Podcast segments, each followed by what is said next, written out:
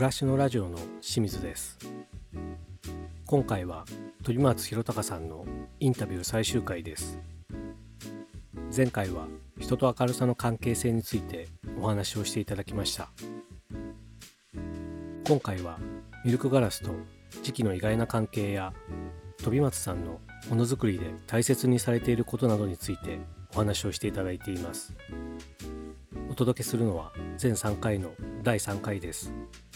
どうぞお楽しみください。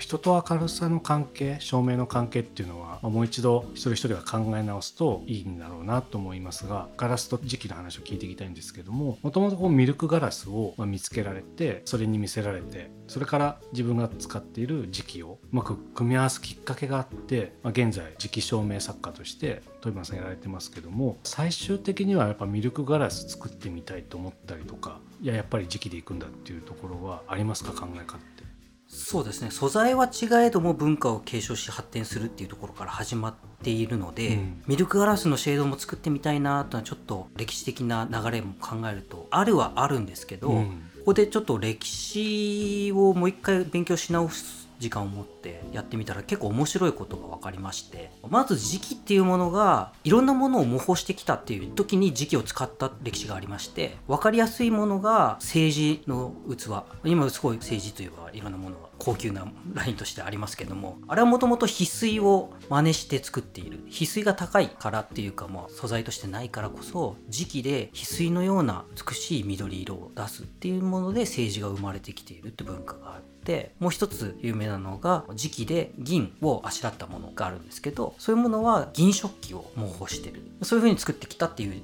まずものがあるんですけどここでミルクガラスと磁器っていう今テーマになってますけど、はい、これは実は逆転していてミルクガラスが磁気を真似している。なんでかっていうと磁器っていうものはもともと今の人たちは結構西洋からの文化だというふうに思ってる人はいますけども元は中国で生まれた文化であり技術なんですね。それを中国、まあ、慶徳鎮が有名ですけどもこの時期の文化が朝鮮半島を渡って日本に流れ着いたものが有田焼とかそういうのに発展してますけど西洋の方に行ったものってももちろんあってそういうものは当時ヨーロッパはまだ全然雑器というか陶器しかないデルプトとかそういうのは有名ですけどマイセンとかあの辺も全部時期ってものは全くなくてチャイナって言われるぐらい時期っていうのはもう中国の代名詞的なもので、それがヨーロッパに渡ってすごい高級品として取り扱われていたと。それは輸入品として。輸入品って、はい、まあ高いんですけど。でもそれに憧れていたヨーロッパがベネチアの方でなんとか似たようなものできないかって改良されたものがミルクガラス。ガラスを主成分にして白色のガラスを作る。でそれで磁器を真似している。模倣磁器って言われていた。模倣磁器イコールミルクガラスっていうのがもともとの始まりだったんですよ。それが発展していってミルクガラスのランプシェードっていう風にでそれがアメリカとかでも使われていって日本にも入ってきてで僕がその骨董市でミルクガラスのランプシェードにあって衝撃を覚え、でもミルクガラスの作家じゃないから磁器作家だし磁器で作ろうかなと思って、うん、素材違うけどってちょっと思ってたけどもあれっていうこれは先祖返りしたのか、ね、っていうのが最近本当に面白いなって思ってることですね。すごいですね。もともと磁器自体が翡翠とかその天然素材とか銀も天然素材それを真似るために発展していって。そういう使い方もされてたってことですね。うん、それがヨーロッパに行った時に技術的に作れなくてそこでガラスを転用されて多分その時期の透明感みたいなのが出なかったんでしょうね。ガラスだと出るし、まあ、それを白くしてミルクガラスが生まれた。それがまた一人歩きして照明のシェードとして使われるようになったのを21世紀で富山さんという日本人に出会って。まあ僕だけの特権じゃないですけど、はい、でも使った素材が、まあ、そもそもの時期だったっていうのは壮大なスケールの話ですね。つながるもんだなと思いましたねだからもしヨーロッパで時期がちゃんと早い段階で作られていたら、まあ、ミルクガラスは出る膜がなくて照明のそういう加工をするのには時期が使われた可能性だってあるって話ですよね。そうですねそれはありますね自石が取れる山っていうのはやっぱ少ないのでそれが見つかった時にようやく磁器が作れる。ドイツのマイセンとかもあの熱海にそういうものがあるからようやく作れた。日本だって有田まあ、僕は佐賀なのでその辺は近いですけどたまたま鍋島の殿様が朝鮮から李三平っていう投稿をね連れてきてそれがたまたま佐賀藩に来たら佐賀の中で泉山陶石が見つかったからこそ磁器が日本で初めて生まれたんです。でももしその李三平が全然磁器が取れるようなところじゃない殿様に連れて帰ってこられたり江戸に連れて帰ってこられたらもしかすると日本の磁器の始まりってもっと遅れてたんじゃないかちょっと僕は思ってるんですけど。ね、そうですね、まあ、いろんな奇跡的な巡り合わせがあって、あると思いますね、まあ、その土地でそれが発展していく、そうですね、そう考えたら磁気証明作家ってあまり聞き慣れない名前だなって最初私思いましたけども磁気で作るっていうのは理にかなってるというか歴史的な背景を見てもそうあるべきものの一つだっていうのはすごく納得がいきますね。しかもお話の中で磁気を通して出る明かりっていうのがまた魅力的な優しさだったりぬくもりだったり人に与える影響っていうのがそれでしか出せないものがあるっていうのも分かってくるといよいよこの時期ってすごいなっていうのがありますが先ほどちょっとおっしゃってたこの時期ならではの質感のところをもう少し聞きたいんですけどもガラスのミルクガラスで作るとそんなに濃淡が出ないっていうことをおっしゃってましたけども時期だと素材の厚みとかが関係してくるってことですか？ま、ガラスで濃淡が出ないわけではないです、まあ、透光性が高いので厚いところも透光性の高さにより全部明るくなっちゃう。ああ光を全部通しちゃう逆に時期は要するに濁ったミルクガラスという言い方は適切かどうか分かりませんけど熱いところがあるとちょっと暗めになるんです。それにより濃淡がはっきりしてくるっていうのが僕の中ではすごく魅力的であとは型で作ってるので型と型を合わせた時にできるバリ境界線のバリがそのまま残しているんですけどそれもしっかりヘアラインとして残ってくれるっていうのもものを作る上では自分を刺激してくれるんですよね。作り方って、まあ、僕もあんま詳しくないですけども陶芸っていうところから手で形を作って整えていくっていうのがありますけど磁器っていうのは、まあ、そうじゃなくてそもそも型に流し込んで作るっていうのがベースの作り方なんですか？そうですね。あの時期でもちろんろくろでぐっと回して作る方法もできはするんですけど、ね、すごく技術力が高くないと難しい、うん、それよりはどっちかというと鋳造型を使った鋳込みで作る方が向いているし量産もしやすいっていう意味では時期はやっぱり型を使うことが多いですね、まあ、僕も型を使いますし僕のところは自分で型を1から作っていく原型から作って自分で1から10までやるんですけど産地とかになると型屋さんがいたりとか分業になってる部分もありますね。量産っていうものがやっぱり大事なのであんまりロスの大きくなるような形っていうのは選ばずっていうのがあるんですけど僕の場合はそこに面白さがあるんじゃないかと量産のための型でもあるけど型でしかできないこととかそういうものの奥行きってもっとあるのかもしれないなと思っていてだから失敗しても戻ればいい自分でやってるので時間は忙殺されるけど材料費って考えるとそんなでもない。やっぱ外注とかでね出すと何十万とかかかったりするんですよ、はい、だからこれやっぱり違うから次のったらまた何十万ってかかったりするじゃないですか、うん、それが僕の中では自分の中でサイクルでいろいろできちゃうのでちょっと成功率低いけどこれやっぱ面白いからやりたいなっていうのをそう思い追い詰めていくっていうのは、やってるんですけどまあでもものによって本当に成功率低いやつはひどいですね。半分以下とか。複雑な形にしたりとかするとやっぱ成功率が落ちる成功率が落ちる。そうですね。型の中で収縮する時に引っかかって亀裂が入っちゃったりする場合もあればフォルムのこのちょっとした R 形の角度で釜の中で耐えられないで歪んじゃったりっていうのもありますし形を優先して作ろうと思ったら生地を厚めにしてあげれば形は保つんですけど照明としては暗くなっちゃう。で明るくって薄くするとやっぱり今度形が保てなくて崩れちゃうしその辺の駆け引きをずっとやりながらやってるんですけど本当に20%切る場合もありますしねものによっては。その成功率。成功率が。で、まあ80、とかだったらいい方で最近は結構上がってきてるものもあって照明の気持ちになってるんですよね。自分を今型の中で言い込まれた照明がもし自分だったらっていう風に想像するんですよ。で型の中でちょっとちっちゃくなっていくと脇腹に当たるものがあるなあでもちっちゃくなるちぎれたみたいなっていうことかなって見るとやっぱそうだったりするわけですよ。で脇腹の右側にこう偏って余計ここに重心が乗っちゃって引っかかってるところに自分の体重乗っけたらきついじゃないですか。あなるほどと思ってじゃあちょっと左側に傾けて置いてあげればこっち側引っかからないから隙間ができて大丈夫？割れなかったっていうことなの？って言ってい込んだ後のどういう風な向きで置いとくかっていうのをちょっと角度をこっち側にお辞儀させとくだけで成功するとか。すごいな。そう結構ねそのものになりきる自分の手足がこういう形になってるっていう風にやってあげるとびっくりする結構気持ち悪い話なんですけどこういうのって。でもそっから急に成功率上がったんですよね実際作品と会話するみたいな話も時に聞きますけど今のはもう作品になって身体的に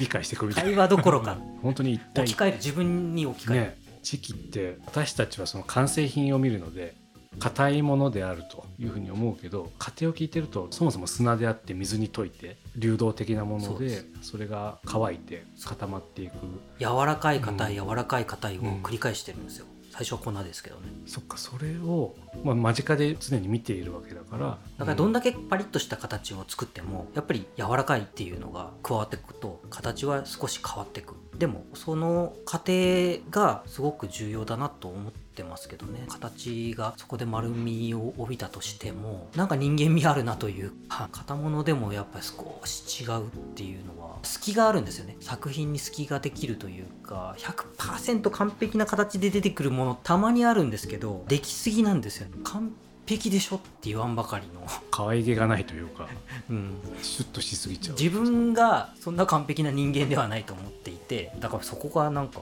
なんか共感を感じやすいかしにくいかみたいなところですか？なんかね丁寧な生活を心がけたい気持ちもある一方でズボラな部分もあったりとかしてでもこういう仕事だからいろんな人に取材してもらってそういう面を見てもらうんだけどそれって多分表面的な部分かもしれないじゃないですか。そうやってやってる昨日はでも全然カップラーメン食べたなとか洗濯物バンって投げただけだったなとか、うん、そんなとこ取材してくれないじゃないですか。そうですね。でもそれが現実で絶対完璧じゃないんうん、作品がじゃあ完璧であればそれでいいかっつったら意外と完璧な作品ができた時になんかなみたいな可愛くないなと思っちゃう時があって。逆にそれが違和感になっちゃう。でも原型とか作ってる時はもうできるだけきっちり作るぞ。工程はしっかりやるぞっていうのは気持ちはあるんですよ。でもそれでも焼く工程とか素材がそれをずらしてくる。完璧じゃないものにしてくることで調整されてるからなんかいいなと思う。だわざと自分がずらしてるわけじゃなくて素材がずれてくるっていうずれはすごい自然だなと思ってなんかすごくスッと受け入れるんですよね自分はね。いわゆる工業製品として効率をそういう意味で求めていけば、まあ、分業制になるでしょうし、えー、より安定したものが作れるような機械化をしていくでしょうけども作家っていうふうに考えれば一人称でやってその全ての過程を見ながらそこに対して自分の調整を入れていくことでどっちかというと作品になっていくような印象ですよねお話聞いてると、うん、そうですね。それがきっと使い手にも伝わるような気がしますね。物が持つ雰囲気ってあるじゃないですか、うん、醸し出すものが明るさの色もあるけども、うん、時期のシェードの形も、まあ、一つはそういう雰囲気を作るっていう意味ではすごく強い要素がありそうですよね、最後にまあ、そういう、まあ、完璧ではないとおっしゃってましたが 実際富松さんの暮らしの中では、まあ、お家の中で照明ってどういう置き方をされてますか、まあ、意外とシンプルです工房ではもちろんいろんな確認をするためにいっぱい釣ったりとか、うん、釣り直したりとかやっぱりいろいろ変えてきますけども家では結構シンプルですね。ここに1頭ここに1頭。でこの辺は暗くてもいいいうもちろん。さっき言ってたような使い方をしてますね。ただ最近最近というかもう前から思ってるんですけど暖かい光なので秋冬とかその寒いシーズンですごくいいですよね、うん、でも夏ってちょっと違うまた光でもいいのかなっていうか思っていて必ずしも自分の照明を釣らなきゃいけないわけではないので他の照明があってもいいなとも思ってますし自分の照明がなんかこれは夏の照明みたいなのがあってもいいのかなとかそれはずっと思ってていて模様替え？季節によって照明を模様替えするっていうのは思ってはいたんですよ。たまたまあのインスタグラムでね僕の照明買ってくれたお客さんも同じようなことを言っていてやっぱそうですよねっていうこの考え方は絶対必要だなって。照明ってなんか最初に買ったらそのまんまぶら下げっぱなしで出したら埃溜まってますみたいな人もいっぱいいるんですよ、はい、もう忘れちゃってる、まあ、もちろん照明を見ないからです。ぼーっと見ることはない。僕の照明はまあ見る対象でもあるので埃が溜まってたら綺麗にしたくなるっていう意味ではやっぱり照明ってあんまりにも空間に溶け込みすぎて見る対象じゃなくなると埃をかぶるような存在単なる光源になってしまってはつまらないと思っているのである程度の主張っていう意味ではそういう意味では必要かなと思いますけども。確かに季節によって照明が変わるっていうのは昼間の明るさも光の質が違いますよね。夏は白っぽいし冬は黄色っぽいし、うん、家の中もそうあるべきだっていうのは、まあ、一つの考え方ですよね。そうです実際夏となるとやっぱ蛍光灯に近い青白い白っぽい光が家の中に舞ってみたいな考え方になるんですかねそうなると。白い光を入れてみて気持ちよければっていう意味のはあるんですけど光源の種類に左右される。結構難しくてこのメーカーのこの品番だったらいいとかなっちゃうとそれに付き合ってくれるお客さんだったらいいんですけどそんなの忘れちゃうじゃないですか。切れちゃった時になんだっけみたいな。で白いの買ってきてつけたら黄緑色なんだけどみたいなそういうリスクがあって間違った使われ方をしてなんかなと思われるのもちょっと申し訳ないなという意味ではまあいろいろな考え方をちょっと持っていかなきゃなと思ってますけど、うん、なんかねまあ LED だから色味も明るさも調光式のものが出てきたりとかして、うん、ありますね、ね、そこもまた技術がもっと発展していくと。うんまあ今調光は今ねいろいろ出てますけどやっぱり結構寿命がね調光すると壊れやすいっていうのがあそうなんですね。意外とね単純な方がいいですよ。その色しか出ない。結構不具合を聞きます。調光タイプにしといたら。途中からちらつきが。相性もあるんですけどメーカーの。でもメーカーの相性合ってても調光いっぱい繰り返してるとなんかトラブルがあったりとかするのもあって。電球切れた時に買う時ってメーカーの相性とか普通に考えないですもんね。考えないですね、うん、まあ、値段優位で考えちゃったりとか、うん、まあ、より長持ちするものとかそうです、ね、そういう視点で選びがちですよね。でも解雇主義的になっちゃいけない解雇主義的ではないんでちゃんと IoT っていうのを意識して、はい、最終的にはなんかちゃんと自分の証明であってもアレクサでつけられるそういうふうについていかなきゃいけないと思ってます。確かにそうあると便利ですよね。みんなの便利っていうのはどんどん変わっていくしでも不便を楽しむっていうのも大事ででもどのくらいの不便か。本当の不便はみんな離れてるけどいろんなものが便利になったからこのくらいの不便は楽しもうよっていうのは絶対生まれるわけで。その時にこういうのを作る側が便利なものを何でもいいってわけじゃないとかそういう気持ちでいると多分受け入れられなくなっちゃう便利なものにもちゃんとついていきながら自分のものがどのくらいそれに対応できるかっていうのを考えていかなきゃいけないなと思っている。なるほどコロナが起きてから手間暇というか不便さ不便益みたいな言葉もありますけどもそこに少し目がいっている面もあるからこれからちょっとどういうふうになっていくかって楽しみですね、うん、なんか便利すぎてもっていう考えが出てきてるし、うん、そうです、ね、まあ、不便は、まあ、もちろん当然現実的に困ると。だから蛍光灯と一緒ですよ。だから勝ちすぎちゃいけないんです。なるほど。行き過ぎはダメだと。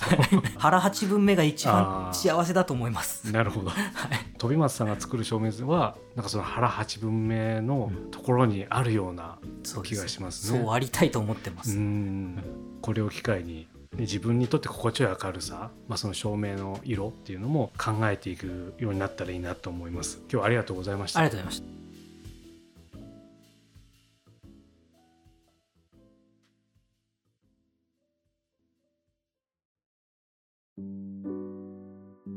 いかがでしたでしょうか